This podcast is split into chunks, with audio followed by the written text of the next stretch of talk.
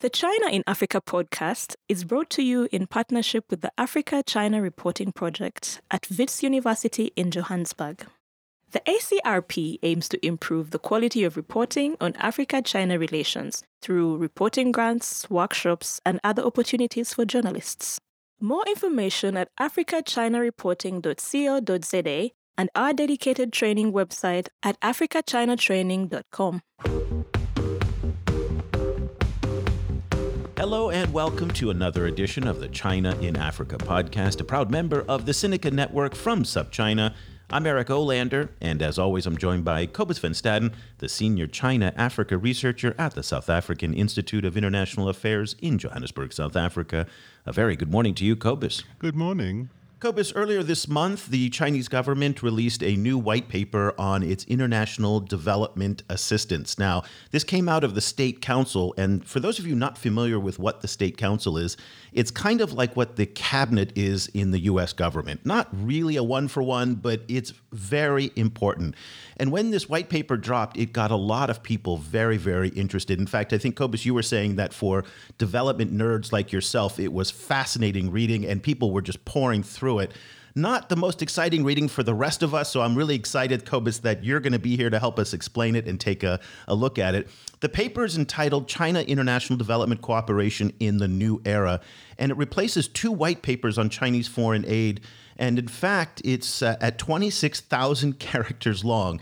This thing is enormous. It's longer than both of the previous documents combined. Uh, so that is really how important this thing is, just in terms of the sheer heft of it. Now, the paper revealed some interesting data on uh, on what the Chinese are doing in their international development and cooperation uh, assistance, and we always love when we get some numbers, especially that come directly from the Chinese government. Uh, they said that between 2013 and 2018, the Chinese spent about 42 billion dollars in aid programs, which comes out to be more or less about seven billion dollars a year. Now, that number would make China the seventh largest sovereign donor after the U.S. Germany, the United Kingdom, Japan, France, and Turkey. And what's interesting is that I think, Cobus, when this paper came out and on Twitter, some of the reactions that I got was China does aid?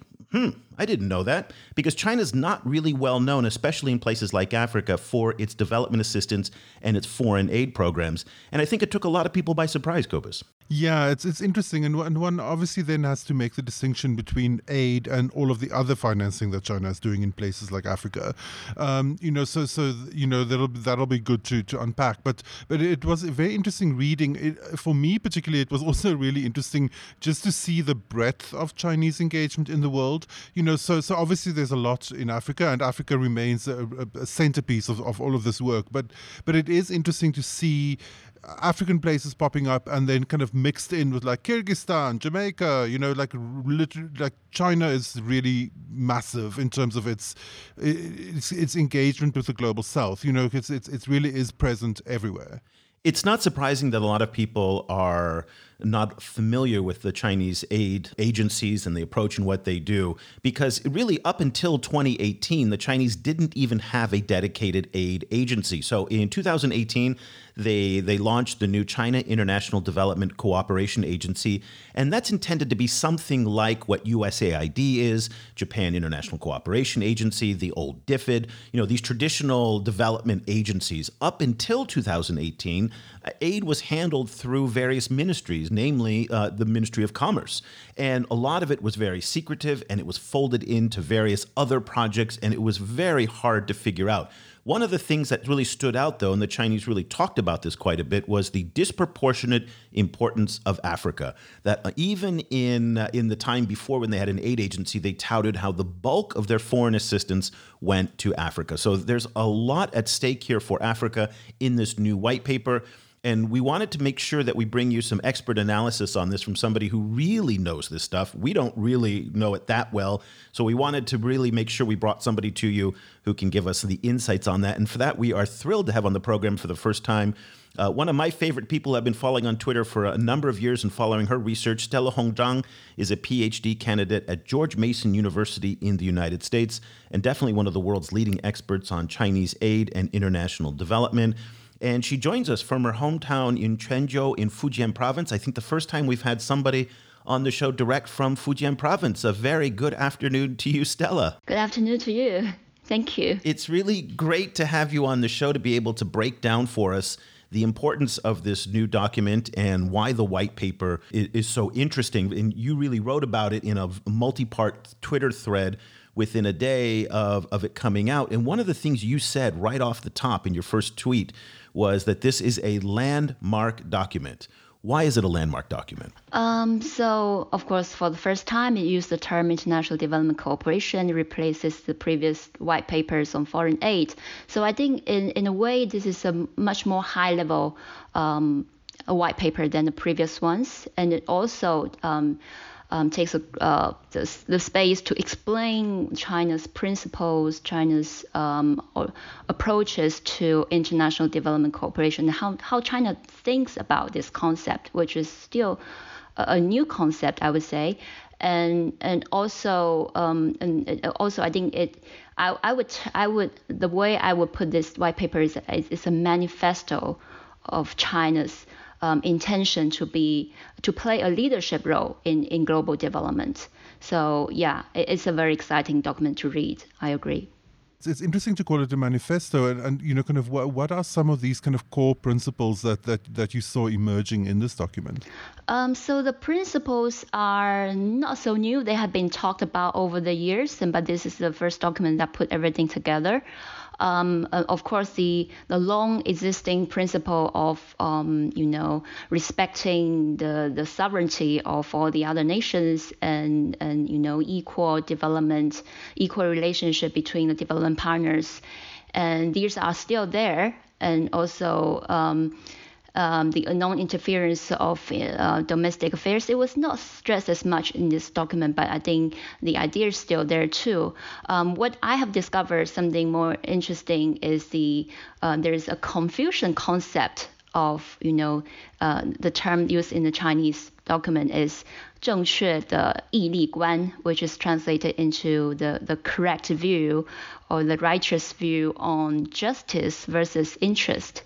So, um, and this concept has been used in Chinese foreign policy. Um, um, as, as a guidance for China's foreign policy during um, Xi Jinping's leadership, during his uh, presidency, um, to, to really uh, provide a kind of doctrine a moral doctrine for China to approach its international relations, especially with developing countries. So what China can do, what, what China, sh- uh, how China should position itself in its international engagements, and how to balance um, the interests with the, the public good.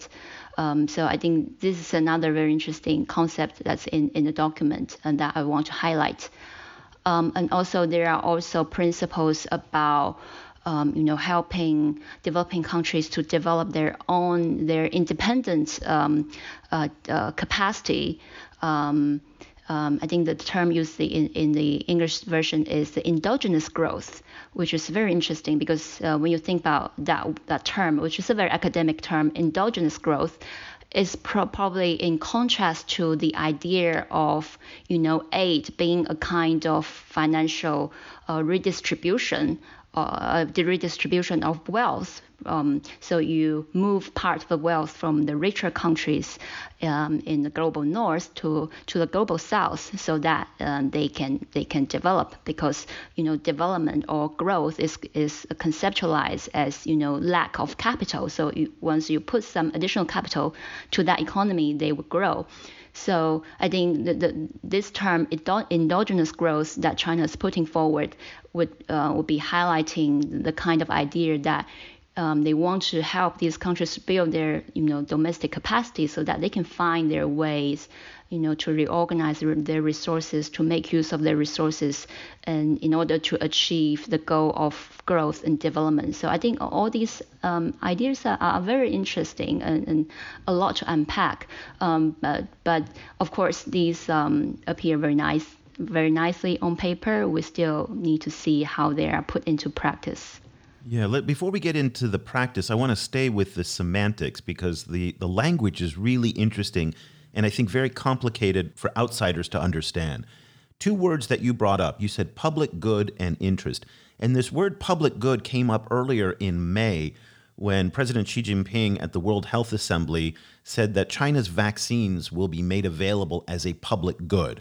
And people didn't really understand mm-hmm. what that meant. Then over the summer, we just assumed up until then that it was a public good would mean they would give it away for free. Because when we've talked about public goods, say in the United States context, in the in the post Bretton Woods era, the United States, for example, will provide military security in many parts of the world as a public good to facilitate trade. It does not send a bill to countries in you know in the Pacific or in the Atlantic because it's providing protection there.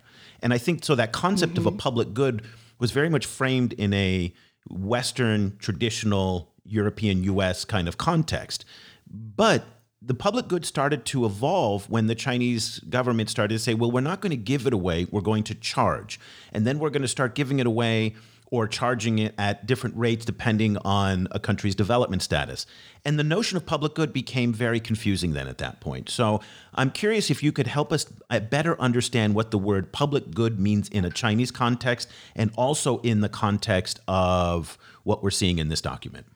Um, okay, so um, uh, the the way I just um, put it, uh, public good, um, is how I translated the the Chinese term used in the document E, uh, which is a you know a concept from classic classical Confucian texts, and it could be also translated as justice. So this is a more abstract um, idea about you know what's good for uh, you know for the mankind, you know some kind of um, greater goods rather than just you know specific materialist interests. And of, and of course, China has been using the concept public goods in the international forum. And I think, uh, in a way, it is a kind of appropriation or adoption of the, the, kind of language that's more commonly used in in you know Western countries. Um, it, it's I think uh, since Xi Jinping came into power, he has been very actively promoting this idea of you know China. Um, is uh, will be providing this kind of public goods for for global development that will include everything from you know what you were saying about you know uh, public health, medical supplies, and you know just uh, the resources for development and the ideas for development, um, so that you know it can everyone can benefit from it.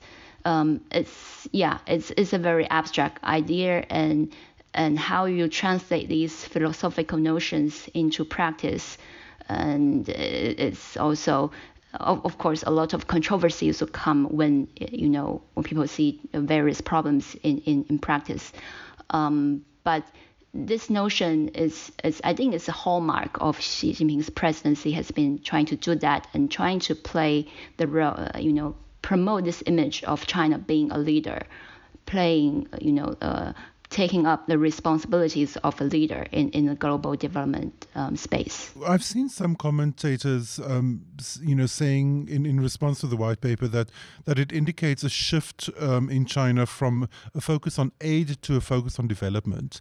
Um, I wonder if, if you um, if you agree with that, and, and also like how, how are the two different? Like you know, it's, it's a very basic question, but like what is actually the difference um, in aid and between an aid focus and a development focus?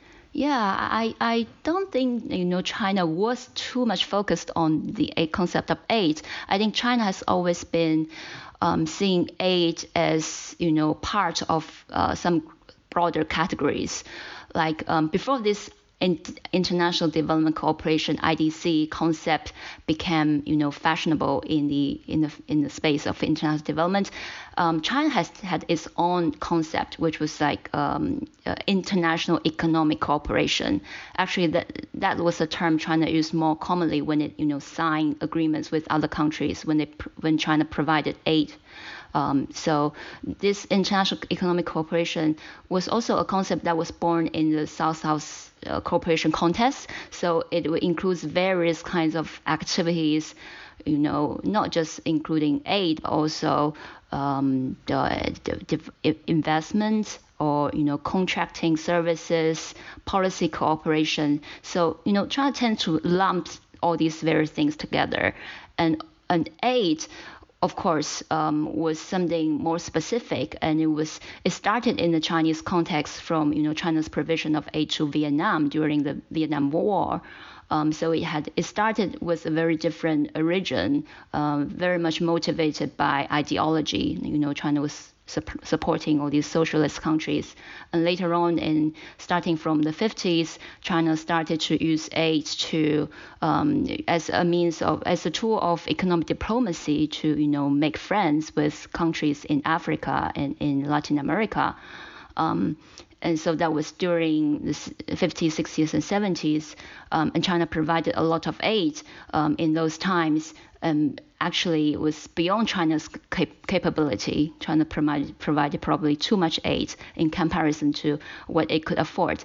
And so, since the eight, late 70s, starting from 80s, as China, you know, um, changed direction, you know, focused on economic development, aid was also um, reconceptualized as part of the you know broader economic activities in which through which China can you know develop relationships, um, economic relationships and other kind of ties with other countries. And also, China explicitly used aid to promote its own um, industries, like construction industries.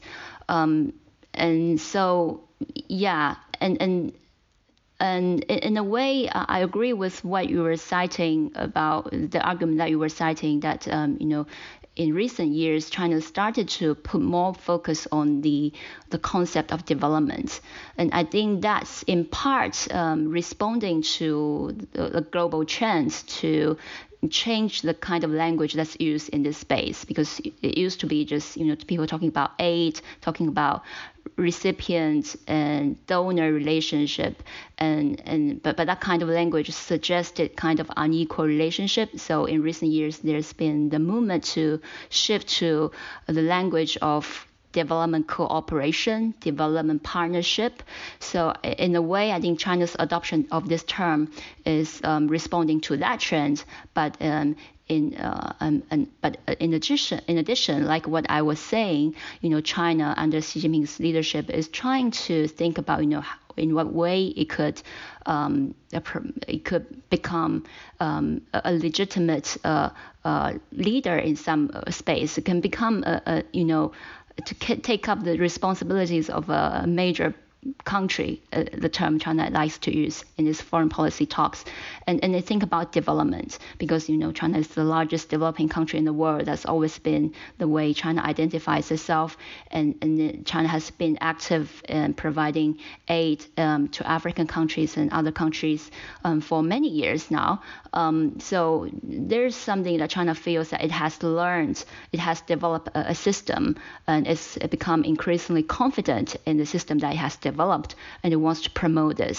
So I think all these things come together um, that resulted in China's uh, officially adoption of this term, um, reflected in the name of the agency, and now um, we're seeing in this document. Yeah, there's so much depth here. And so let I just want to take a couple of the currents that you've talked about. So you've mentioned the word morality and morals. You've mentioned Confucianism, and then you've talked about some of the Mao era aid initiatives in places like Africa, thinking about the Tazara Railway or what Mao did here in Vietnam mm-hmm. as well. But those felt very strategic. They felt that aid in many mm-hmm. ways was an extension of foreign policy. Certainly during the Cold War, aid was used as part of the you know the geopolitical struggle that was going on, the anti-colonial struggles that were going on. Whereas aid in the in the U.S. and Europe, at least the way we talk about it ourselves, is there is a Judeo-Christian value structure that we should be helping poor people, we should be helping the less fortunate. And it's very so. Even though there are very serious geopolitical considerations related to U.S. and European aid, there is a strong component among the people that it is the right thing to do that a wealthy country helps a poor country. That is just that's the ethic of it, and I think that's what allows Congress, for example, in the United States, to keep aid budgets going, and people do support it because they do think it's the morally the right thing to do. That same culture is not present in China because Confucian values do not emphasize that the same way that Judeo Christian values do. In fact, aid is seen by many people in China as a very controversial thing. We are a developing country. Why are we giving so much money to other poor countries when we need it here at home? Of course, that is an argument that we hear a lot in the US and Europe, to be sure, as well. But so, talk to me a little bit about this idea of the, the morality of aid as it's seen in China and whether or not it is a moral issue, such as what we talked about in the United States, or is this still really an extension of or an evolution of what Mao was using aid for for geopolitical and economic advantage? Yeah, I think um, the use of aid for geopolitical advantage or strategic purposes, they will always be there. Um, I, I, have no doubt about that, and it would be naive to think that any country is purely altruistic in providing aid.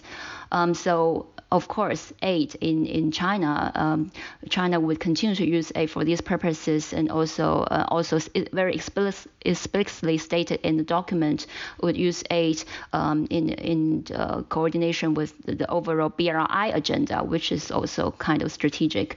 Um, so.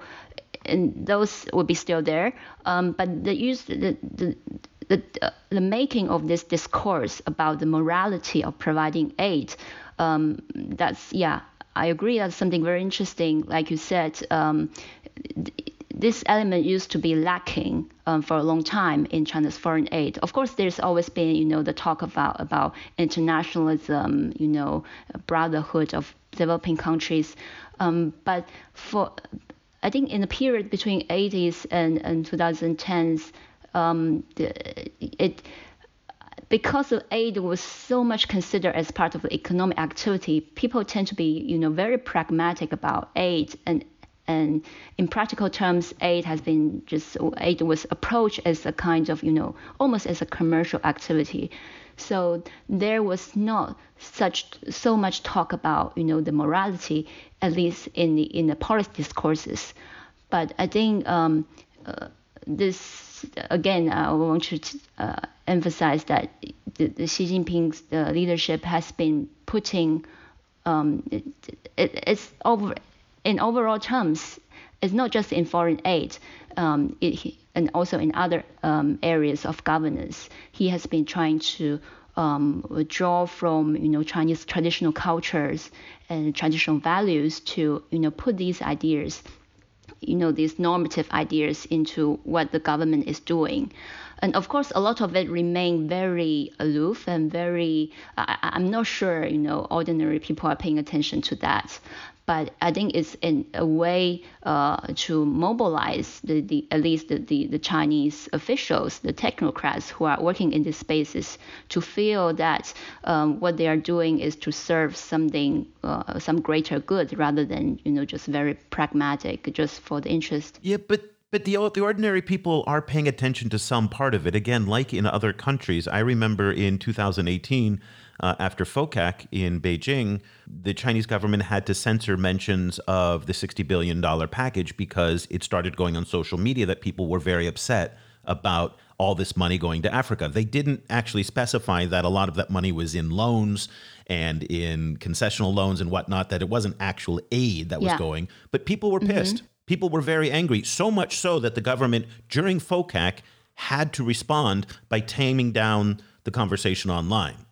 And that did give you an indication that there is some domestic sensitivity to spending a lot of money. And so you've brought up this issue that China wants to be a leader in foreign aid or foreign assistance, development assistance, however we want to call it. But in order to do that, you need to bring a lot of cash to the table. It can't just be white papers. If the Chinese really want to be a leader in this, don't they have to kick up the amount of money that they're spending that's comparable to what the US and Europeans are doing? Yeah, so that comes to another issue of how you measure the level of China's um, investment or spending in development cooperation. So I think foreign aid, um, if you follow the Chinese term of you know how they define foreign aid, that was very specific, just grants and interest-free loans and and concessional loans. So this part of money may not be that much. Um, but there are also other kinds, other forms of development finance that China um, is putting on the table. Um, so that would include things like uh, the um, preferential export credits that's been used to fund a lot of inf- infrastructure projects in, in Africa.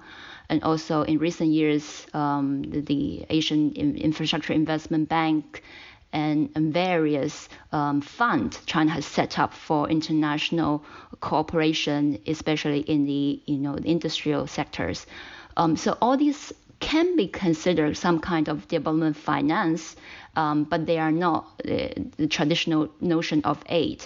And so all that combined, I think uh, that that amount should be comparable, uh, if yeah, even larger than what the U.S. is putting um, is billing as aid. Um, and then comes let me come back to the idea of the morality and, and you know the, the sensitivity of spending money for foreign existence when so many in China are still living uh, in poor conditions. Um, so that's why I think when they use this term um, E and Li, interest and, and public goods, they they they are very careful. They try to strike a balance. They try to argue that um, China want to uphold justice, want to uphold public good, but um, they, they, the way they would do is try to make the two comp- comparable, comp- compatible.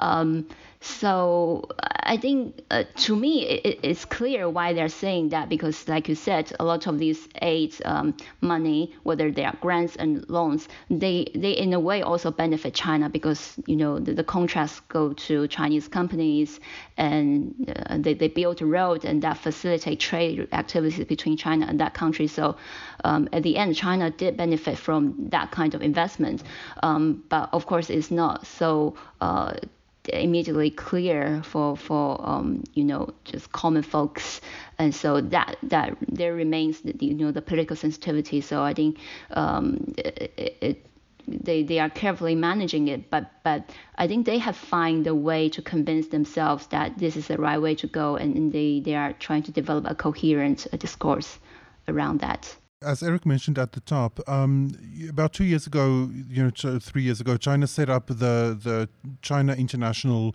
um, Development Cooperation Agency. It's its first more, more kind of traditional development agency, um, and you know, development watchers or China watchers have been rumoring, have, have rumored then for a while that that the agency was relatively weak in comparison to the ministries that used to to manage all of this this overseas assistance. Um, wh- what do you think the, the white paper reveals about the, the shifting position of CIDCA in in the Chinese kind of international financing landscape? Yeah, in a way, it is kind of um, weak because it's small. It's only a few dozen um, uh, staff, as I, I understand. But the, the point is, um, CIDCA is not like um, USAID or um, uh, some other Western development agencies because it doesn't do aid impl- implementation itself.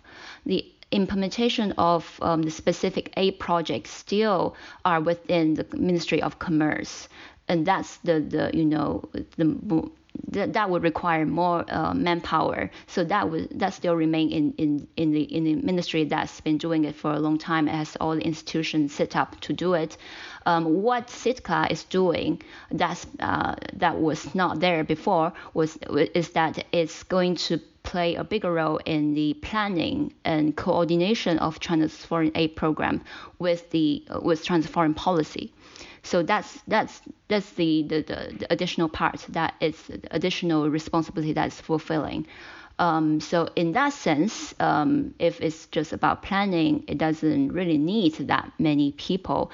And and of course, as time goes, it, it continues to develop, and so um, uh, we can't just simply compare, you know, it with uh, USAID and see you know the number of uh, staff and, and, and, and conclude that it's it's weak is is meaningless because it it just plays a very different role. It's interesting because you mentioned the the that under the leadership of Xi Jinping a couple of different times, and my reading of the document, and I will admit. I'm not an expert in development, and I'm not an expert in Xi Jinping thought, and I'm not an expert in any of the subjects here. So this is a, a layman's view of these things, but it did feel like there was a, a, a vibe, an influence, an overlay of Xi Jinping thought into the document that it was meant to reflect the direction that the broader Chinese government is going in in terms of orienting around Xi Jinping thought. Is that an accurate reading? Is there more Xi Jinping influence in this document and in the direction that foreign aid is going, meant to align it with the other geopolitical and economic priorities that are being outlined by the president? Or is that a misreading of it? Uh, yeah, I I think um, the the reason why I mentioned so many times Xi Jinping leadership, just I want to highlight this, um, during his you know administration. It's not um, I'm not attributing all these to him personally. No, no, no. Uh, but it's the thought. It's that you know he's he's published a new book that came out, and Chinese ambassadors up and down Africa were using this book. I, it's the third book on Xi Jinping thought. I don't know the exact title of it, but it was really there was an aid, yeah, and there was an aid and development kind of theme to that as well. And I'm wondering again, is some of that ideology coming into from Xi Jinping thought, the way that Chinese officials are studying it, the way that it's being emanated from uh, Zhongnanhai, and the way that the government, the rest of the government is orienting itself around Xi Jinping and, and Xi Jinping thought. Is that is the aid document also a reflection of that? In a way, yes. Like in the title, the term "new era." Um, it's a it's it's a hallmark of you know the, the things that has been happened. You know all the official documents that's been issued during uh, his presidency has this term "new era" because. Um, I think there's a discourse that has been created that you know he, this presidency is so special and China has come to this new stage of development and everything now is qualitatively different than before. So, so this term "new era" is um, already signifies that um, you know it, it's um, how can I put it? I think it's just the way the Chinese policy are presented um, since Xi come into power has been that you know no matter where the policy ideas originated from, eventually they would be presented as if um, it was the wisdom of the leader himself, and and it's a it's the way that the Chinese leadership um, is trying to you know um, centralize um, policy making and consolidate um, this uh, thinkings and and and try to you know present this image of you know everything is coming from the top and, and everything is very clear. Um, uh, I don't know if I'm explaining this. I don't know if it makes sense. No, no, that does uh, make sense. That does make sense. So you pointed out that that this China's international development cooperation is going to be very closely aligned with the BRI. Um, do you have any idea of like what that what that would mean in terms of, of whether you know kind of whether it's going to be a shift in, in the the kinds of BRI projects or or you know kind of how how the the, the kind of thinking of around development as expressed in this paper how it dovetails with thinking about the BRI. I think two things. One is that um, maybe there would be, in terms of ge- geographic allocation of um, aid and other resources, um, they would tilt uh, tilt towards um, BRI countries. Um, and so, of course, there are already there are more than 130 countries in the world that have signed BRI uh, cooperation uh, agreements with China. But uh, China still maintains a list of about 64 countries um, around 64 countries along the Belt and Road. That's the official term. So, and a lot of uh, studies are being produced and statistics are being produced about uh, the 64 countries. So, supposedly, um, these 64 countries will remain priority countries, and, and maybe other countries, um, because these 64 countries are mainly in in uh, Asia and, and Europe. Um, and, and so um, I think in, in Latin America, there are also countries that China would uh, consider very important. So there might be also, um, um, they may also spend more resources in, in those countries. Um, and, and, secondly, I think uh, the BRI um, provides a framework um, for China to consider what it can do in terms of development cooperation. So the BRI has five pillars. one is policy uh, coordination, and second is infrastructure connectivity, and third is um, financial integra- integration and, and fourth is trade, and, and fifth is people to people ties. So it gives you a clear idea of where, you know, what programs can be designed and, and, and, and invested uh, resources into. Um, so uh, infrastructure connectivity, that's been the traditional area um, China has been doing, and everyone's talking about that. But I think people have not realized enough there are all kinds of other activities going on. Um, for example, in terms of policy coordination, you know, China can be talking to other countries in terms of aligning their development agenda and try to make, you know, uh, to, to coordinate efforts so that, you know, the, the countries can jointly invest in some areas and uh, prioritize certain policy areas, things like that. Um, so yeah, so it, it does. The, BRI does provide a, a, framework. Staying with the BRI, there's been an interesting trend that we've been picking up over the past, say, six months that the researchers at the China Africa Research Initiative at Johns Hopkins University, uh, the Global Development Policy Center at Boston University, the researchers at Rhodium Group have all detected that there's been a dramatic downturn in the amount of lending that's coming out of China's two major policy banks, the China Development Bank and the China Exim Bank. The number that came out of the Boston University study was that from 2016, it went from $75 billion to last year, it went down to $4 billion per year, a 94% drop. They attribute it to a lot of different factors that the risk tolerance has gone up in China, that the Chinese economy itself is facing a number of headwinds as a result of the COVID 19 outbreak, that the economy isn't doing quite as well as the government and the Communist Party would like everybody to think it is, and so it's pulling back on the spending. I'm curious to hear about what your assessment is as to whether or not those same factors, which may be drawing back the spending and the loans on the BRI side and through the policy bank side, may also impact in all of this development assistance. Again, $7 billion a year, not much compared to the Americans, but still sizable nonetheless.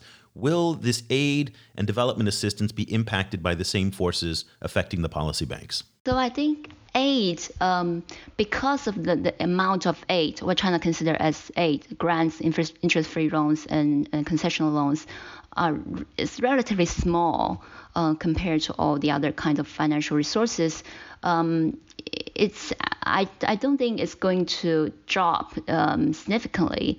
Um, certainly not the, the, the degree that um, the Boston University data set um, was showing um, about you know, loans from China Development Bank. Um, so, and I remember I did, you know, went through all the budget documents of all the Chinese ministries to see their aid budget. So that, let me um, back up a little bit.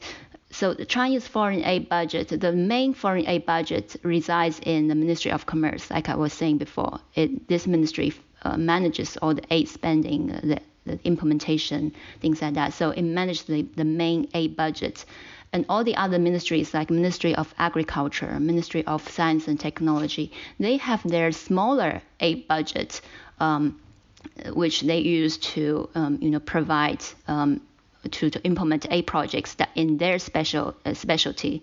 Um, so I went through all the budgets and, and I remember um, it, the the the eight um, um, figures dropped a little bit, but very only very slightly. So I don't.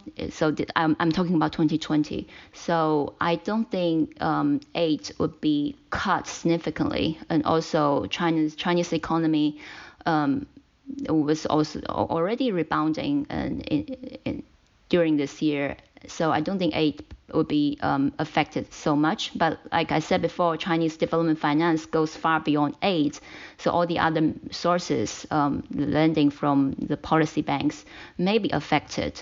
But I also want to caution about uh, the kind of data uh, that you're seeing from Boston University because it's based on um, information that's publicly available. So based on the announcements by the companies or the banks. So we don't know if that's all. We don't know if there are other uh, landings that they are, they have not announced. Um, so the data set might not be complete uh, or exhaustive. Um, so I, just want to caution we can't just um, conclude that there's we, we, can't be so sure um, there's such a significant drop in Chinese uh, development finance. So one of the things that struck me um, in the paper was that it makes quite a a, a clear decision or clear um, uh, you know, kind of line, it draws a clear line between North South um, Development Cooperation and South South Development Cooperation. Can you unpack that a little bit, like where China is in, you know, what, what the discourse of South South cooperation is in China and, and how, you know, kind of what, what the paper makes clear about where China sees its role there? Um, yeah, China definitely sees itself as a, as a leader in the global south, I would say. Um, and of course, this South-South uh, cooperation tradition is uh, it's, it's a long-lasting um, discourse um, in China, and and actually, China did uh, in this document, China explicitly def- defines international development cooperation as uh, you know the, the, it terms it as under the uh, framework of South-South cooperation. So this is a precondition for for what China considers uh, IDC.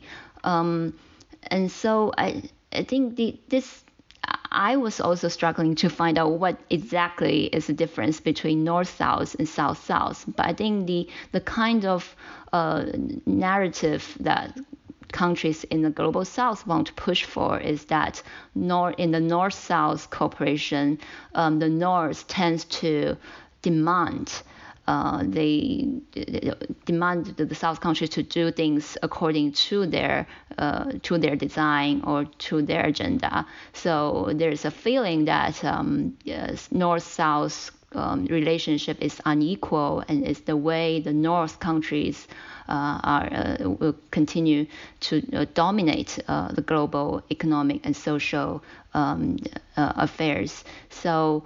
Um, and, and so in response to that, South-South cooperation is supposed to be more equal based on, you know, um, uh, mutual respect between the countries and countries, um, uh, especially re- respecting the sovereignty of each country to, to make decisions for their own. So all these, you know, ideas. Um, but I think it's more rhetoric, um, perhaps, than, than substance.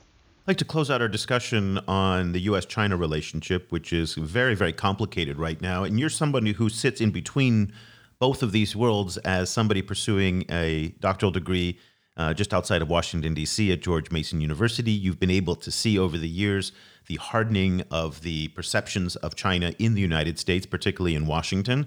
At the same time, you're in China now, and you obviously are exposed to the Chinese thinking on, on the U.S. as well the new, uh, you know, the the administrator nominee for the U.S. Agency for International Development is Samantha Power. She's a former ambassador from the U.S. to the United Nations, uh, and she is a China hawk. Just last uh, summer, for example, back in July, she wrote a tweet that said the Chinese government may bully the world, but it can never lead the world. Uh, she is on the record over and over again being very hostile to China. The politicization of aid in the United States, uh, in, in, terms of the U.S. China dispute, uh, is not new, actually. And in fact, the, under the Trump administration, they started using USAID as part of the effort to go after Huawei as well and to work with governments around the world to dissuade them from using Huawei. They were going to provide financing. They came up with all these different packages. I'm wondering when we look at the new white paper coming out of China, you see someone like Samantha Power coming into office in the United States. Will aid and these new aid, the new aid agency in China and USAID be a new front in the U.S. China conflict? Yeah, maybe. um, yeah, because um, this, uh, like I said, I think China development, international development, really is the space China has the the greatest strength. So China might not be able to compete with the U.S. in the military sphere, but it can. It has the resources and mechanisms and ideas to to play a very important role in the sphere of um, development. So I think in that sense, um, there's going to be competition between China and the U.S. Um, as you know the, the great powers of the of the world nowadays. So I would not be surprised about that. Um, but I, hope, um, I mean, competition can be good as long as it's based on, you know, clear understanding of, you know, facts. Um, because I think still um, Chinese foreign aid and development finance is still very poorly understood. Um, of course, not entirely the U.S. fault or, or uh, the fault of outsiders because China doesn't really provide inf- enough information um, and an explanation of what it's been doing. Um, the transparency is, issue is not satisfactory. Um, so, uh, from my point of view as a researcher, uh, what I hope to do is really to you know, use my language skill as a native Chinese speaker and as someone who who was born in China and grew up in China, to really um, explain what's going on, what's China thinking, what what are the mechanisms, how are they working, um, to the outside world, so that we have at least uh, have come to a clear understanding, and then we can see you know, we can compare the, the relative strengths of different countries and, and compare the outcomes of um, different uh, development approaches, different uh, programs, and see who's doing better. So, so that's my hope. Yeah, it's badly needed. I mean, in order to understand what's going on, would be you know to have more of what you're doing and for the for the government themselves and for the China International Development Cooperation Agency to do better in communications would be such a valuable thing for all of us who are paying attention, but most importantly, also for stakeholders in the developing world who want to better understand how to best leverage Chinese aid and assistance. I think right now it's very confusing for people because the types of aid are so different. And again, the aid industry is one of these things that is much more oriented around the Bretton Woods institutions, around the traditional donors. And so, again, the, the, the Chinese way, the Confucian thought, the Xi Jinping thought, all of those influences influences that you've talked about today are very foreign and exotic. So uh, we definitely appreciate you helping to explain it for us. Stella Hong Zhang is a PhD candidate at George Mason University in the United States and one of the world's leading experts on Chinese aid and international development. She tweets regularly about it, and it is really a fascinating feed to follow. Stella, where can people find you on Twitter? I think my handle is just Stella Hong Zhang. Wonderful. Well, we'll put a link to that. I'll also put a link to her multi-part Twitter thread where she did a fantastic analysis uh, on the on the white paper. Also, I'll put a link to Marina Rudyak's and uh, similarly uh, an equally important analysis on the white paper as well. She's another scholar who follows aid and development, and we're looking forward to having her on the show as well. And Stella, thank you so much for taking the time to join us today. Our first guest from Quanzhou in Fujian Province. We really appreciate it. Thank you, and I enjoy a lot. Thank you. It's head spinning to think about what Stella was telling us because the mindset and the and the approach to aid from the Chinese worldview out is so different than the U.S., European, and traditional donor approach. Uh, we mean bringing in again all of these concepts of Confucianism and of Xi Jinping thought and all of this stuff which a lot of people on the outside, most people on the outside don't understand. And that's where I think we run into these issues on the semantics, like public good, where we associate that with one thing. The Chinese mean something totally different. The Chinese are just sucky about communicating. they just don't tell anybody anything. There's, you know, it's very hard to understand what's going on. And so then we run into these problems of misunderstandings between what the Chinese want to do, what they are doing, and what people think they should be doing. So it's really interesting. And that's why I think the work that Stella's doing is so important to help us better understand and communicate what the Chinese are doing about aid, development, the concessional loans, all the grants, the different financial tools, where it's coming from in terms of coming out of MOFCOM, the Ministry of Commerce, coming out of the Ministry of Foreign Affairs, coming out of CIDCA. It's super complicated, but very, very interesting.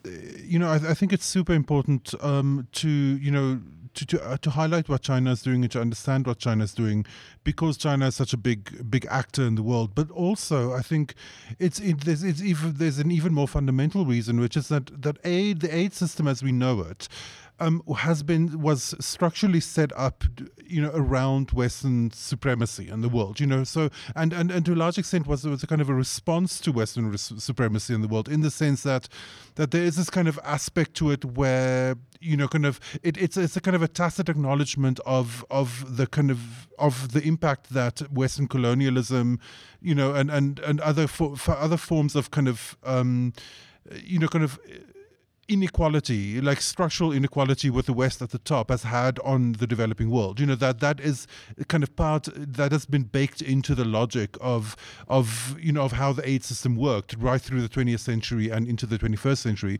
Um, and I think that system itself is being restructured to to to make place for for newer donors that don't have the same relationship with the rest of the world. China being number one, but also Turkey, um, you know, kind of United Arab Emirates, South Korea, all of these all of these people are are coming into the game, and in the process, they're changing the system, and the system needs to be changed. It needs to be a more a kind of impersonal, maybe impersonal is the wrong word, but a more kind of a neutral system, you know, where where it where, where it isn't so freighted with historical responsibility. And you know, so so in that sense, I think it's it's a really it's it's really important work, you know, to to to to to kind of articulate how the system is changing exactly because of China's influence. But that's I don't know how much that's going to change simply because the Chinese, with the money they're bringing to the table in the aid context still seems relatively small. Again, 7, 10, 15 billion dollars a year is not going to move the needle compared to what the French, British, Germans and Americans are spending. And and I think this is what really upsets a lot of American stakeholders is that the Chinese they feel get a lot more credit for the types of aid and development assistance that they're providing compared to say a PEPFAR program which is more than the entire aid budget of China combined. So PEPFAR, I think last year was somewhere around $10 billion. That's off the top of my head. I may be completely wrong on that. But if that's the case, that's more than the 7 billion than the Chinese spent worldwide. PEPFAR, of course, is the Presidential Emergency Fund for AIDS Relief, which is the George W. Bush HIV AIDS program in Africa. And when you go to Washington, people are gritting their teeth saying, why do the Chinese get credit for flying in, you know, a few plane loads full of PPE and at the same time, we're spending $10 billion and saving millions of lives in Southern Africa, particularly in South Africa, and we don't get the credit for it. I think there's something to that. So when the when she said that China wants to become a leader, I'm wondering if that's another semantic discrepancy, like how they define leader and how we may define leader are two very different things. As she said, it's in a development context, which may bring in all of the other diplomatic tools that the Chinese have at their disposal. The concessional loans the policy bank loans the you know the construction contracts the BRI stuff all the things for example that we saw Wang Yi unveil in places like the Democratic Republic of Congo earlier this month on his tour. But that's not conventional and traditional aid. So maybe that is shaking it up I'm not sure. Yeah I think I think that that's a that's a key that's a key way of shaking it up. You know, is, is because because it, it, it brings in with it uh, a different conceptualization of human rights um, and a different conceptualization of of of of you know kind of of what it means to move people forward you know in the world. And i think i think that conceptualization dovetails a lot more closely with with ideas in africa um, you know, um, and be, because you know Africa has traditionally also had a more kind of materialist view of of what kind of development means, you know, and particularly and, and what human rights means, particularly, you know, so so for for example, you know, many people in Africa, I think, share a view with China where something like clean water provision is seen as a human rights gain, um, while it's not it's not categorized that way in Western thought, um, and so you you know so so I, I think I think the this is exactly the kind of kind of conceptual shift that China is bringing in this landscape. When we talk about non-Western aid, Japan is one of the largest aid providers in the world. A lot of people don't know that. And yet, it, it, it really is a quiet player in that sense. Obviously, your experience in Japan and your familiarity with the culture there, did they have any impact on changing the system, or did the Japanese just fall in line with what the US and Europeans were doing? Um, you know, uh, there, will be Japanese, you know, um, development experts who can talk about a, a, lot better about this than, than I can. But it, in my experience, um, I think they were very influenced. They learned a lot, I think, from from European approaches, and I think in the 80s and 90s they did follow European approaches uh, and American approaches. I, I, think that they kind of they they work to kind of to fit into that system, but I think they've they've learned a lot from China. Um, and you know, one of the things that they have that they've learned from China is that um, you know is is this kind of overlap is is the importance of development as a human rights and aid tool, um, and and also the, the the, the importance of infrastructure in aiding development. I think you know I think they've taken a lot from China in that respect, and I think China and Japan, even though they they're so the relationship between the two is so is so frosty, they they do they they're kind of implicitly in conversation with each other, and they do learn a lot from each other. You know, so the way that that for example that the China structured FOCAC has so much as has taken was taken so taking so much from the way that Japan interacted with Africa, um, and so so in that sense, I think there there is this kind of like peer learning happening um, within East Asian donors, and it'll be very interesting to, to see a comparison with South Korea in there as well. Um, you know, and, and I think all of it is is in in its own incremental way, kind of slowly expanding the, the thinking around development and moving it away from a, from a purely Western focus. I think it's a tough sell for the Chinese domestically to persuade their people that billions of dollars of money should be going to other countries. This, again, is the same debate that we have in the United States, where if you ask the guy on the street in the United States, how much do we as Americans spend on foreign aid and assistance, they will say 10% of the budget. And in fact, it's one one thousandth of the budget. But the perception is why are we spending so much money on helping Africa and Latin America when we have poor people at home? That is also a very prescient issue in China. Now, interestingly enough, Xi Jinping this year and the government has been touting the fact that they have eliminated poverty in China. So that's a big campaign that Guizhou, which is the one of the poorest provinces in China, kind of reached a certain target. They're now no longer at that poverty level, and there's been a huge celebration of that. So I wonder if that might ease some of the pressure now on sending money overseas now that China is not as as, yeah. as poor as it but, used to be. But you know, so, sorry to interrupt. I mean, the the but I think those same Americans who would complain about about the about the the size of the budget going to the developing world, if you ask them, should America have like large scale international influence? Should American thought shape the way that the that these poor countries operate? They would say yes, right? They they would say it's it's it's no a, it's no a, no no no no. That's not it. A lot of them are Trump voters. Seventy five million people would put America first. Yeah, but I mean, but they that's what, that yes. is what America first means, right? In the world, they they they're not thinking of America shrinking its influence around the world. Um, you know, they might they might think of it as as that it should be deployed differently, or it should be deployed more, you know, more self-interestedly. But like, but but they don't want America to be Iceland, right? They don't want America to be like a little tiny little country on the edge of the world, you know, with no with not being listened to by anyone. And so that that's the flip side. You know, that's the flip side of that of that investment. If you know, if if people want international influence as they do, I think, also in China, then that's how it works. Yeah, that's very foresighted. That I think the the, the guy on the street doesn't necessarily see it that way, but it it comes down to having to sell it politically. Now in the United States, we have a whole bunch of interest groups, uh, what we call the Beltway Bandits. And these are the private contractors that surround the Washington Beltway that pull in billions of dollars to execute USAID programs. They have a vested interest in promoting the value of aid. So groups like the International Rescue Committee, Oxfam, you know, Doctors Without Borders, who benefit from a lot of this money and a lot of the donations that come from the aid industrial complex uh, really promote the value of aid. That doesn't happen in China very much. So the government, if they want to bring their people along with this and not face the resistance that they faced in 2018, they're going to have to do a better sales job and a communications job. I'm not going to hold my breath. These guys are terrible at communications, as we all know, but nonetheless, it, it's super interesting. Last point that I'd like to talk to you about before we go it's the one that I brought up regarding Samantha Power and the politicization of aid. Now, aid has always been politicized in, in the US and Europe and the West uh, f- from the very beginning. And so I know they say it's not, we go where the need is, but I don't believe that. There is always aid as a part of politics, and you can't ex- you know, separate the two.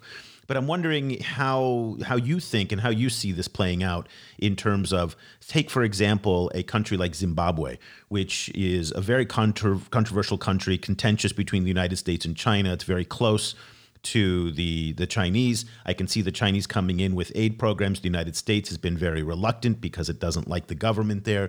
How do you see aid becoming a tool in the new era of China-U.S. competition? Oh, this is such a difficult question. Um, I think in the first place, I think I think you know my, my my my sense, and again, this is from very far on the outside, but like you know, my, my sense is that that the first task, um, you know, if that the Biden administration is going to tackle is de-escalation, right? To try to try and kind of cool things down, you know. So, so even though I think Samantha Powers was traditionally a, a China hawk, I can imagine that that she, that she would maybe hold back on that for the next few months at least, and you know, kind of to to just like kind of smooth things over a little bit internationally. But the thing is, I think I, I think Zimbabwe is actually a great example because this is there's a there's a fundamental philosophical difference between between China and, and the US in, in thinking about how to deal with the situation in Zimbabwe, where both an, a kind of a, a, repressive illiberal government and widespread developmental problems, right? Um, and so the the the tendency in the US has been to to to focus on the political side of that, on political rights, and um, and then to to you know with and leading with punishing repressive governments. Um, China has, has traditionally, you know, kind of like taken a, a kind of a less, maybe judgmental is maybe the wrong word, but like, a, a, you know, kind of has not made that judgment, you know, under under the rubric of its non-interference policy, and you know, has, has also focused on development as a, as a kind of a tool that that lifts all boats, um, and you know, and, and that is how what how they're operating in, in Zimbabwe, no matter how you know, kind of also in, in additionally how kind of shady and, and corrupt some of their engagement in Zimbabwe is.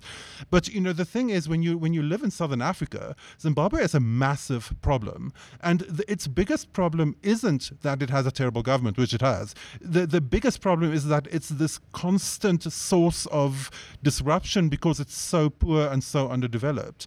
So, so you know kind of so so you know kind of being softer on on, on the Zimbabwean government and more more amenable to to engaging with actual development in Zimbabwe will actually improve the entire sub-region. Um, and uh, like European governments have found it impossible to do because they they have you know because of their of their philosophical orientation.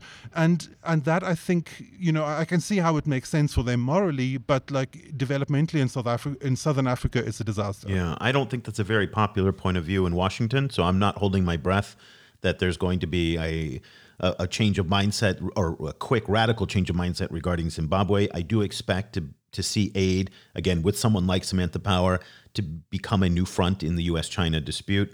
Uh, USAID is already orienting itself uh, on issues like Huawei and whatnot. So, will the Chinese reciprocate and respond using their aid agency? We'll have to see. So that'll do it. Listen, we have been negligent in covering Chinese aid and development, these issues over the past few years. So it's one of the issues that we're going to pick up more. We're going to extend some invitations to some other experts. If there are people in your network that you think that we should have on the show, don't hesitate to email us. We love hearing from listeners.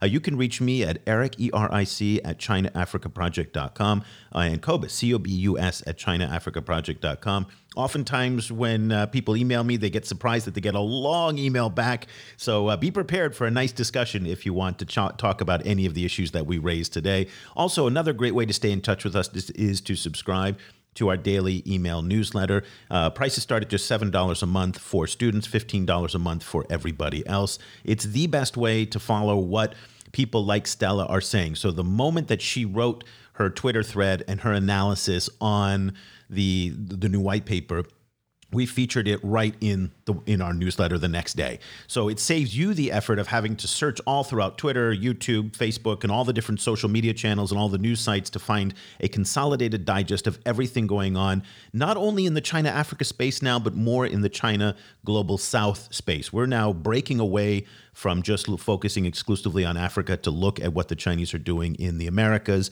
in uh, the Middle East, in Southeast Asia, and, and all around the global south to, in order to connect the dots on all of this together. So it's very complicated, very confusing, yet also fascinating and very interesting as well. So that'll do it for this edition of the China in Africa podcast. Uh, we'll be back again next week with another episode. Until then, thank you so much for listening. The discussion continues online. Head over to facebook.com slash China Africa Project to share your thoughts on today's show. Or follow the guys on Twitter. Eric's at eolander, and you can find Cobus at stadenesque. For more information about the China Africa Project and to sign up for our free weekly email news brief, go to ChinaAfricaProject.com.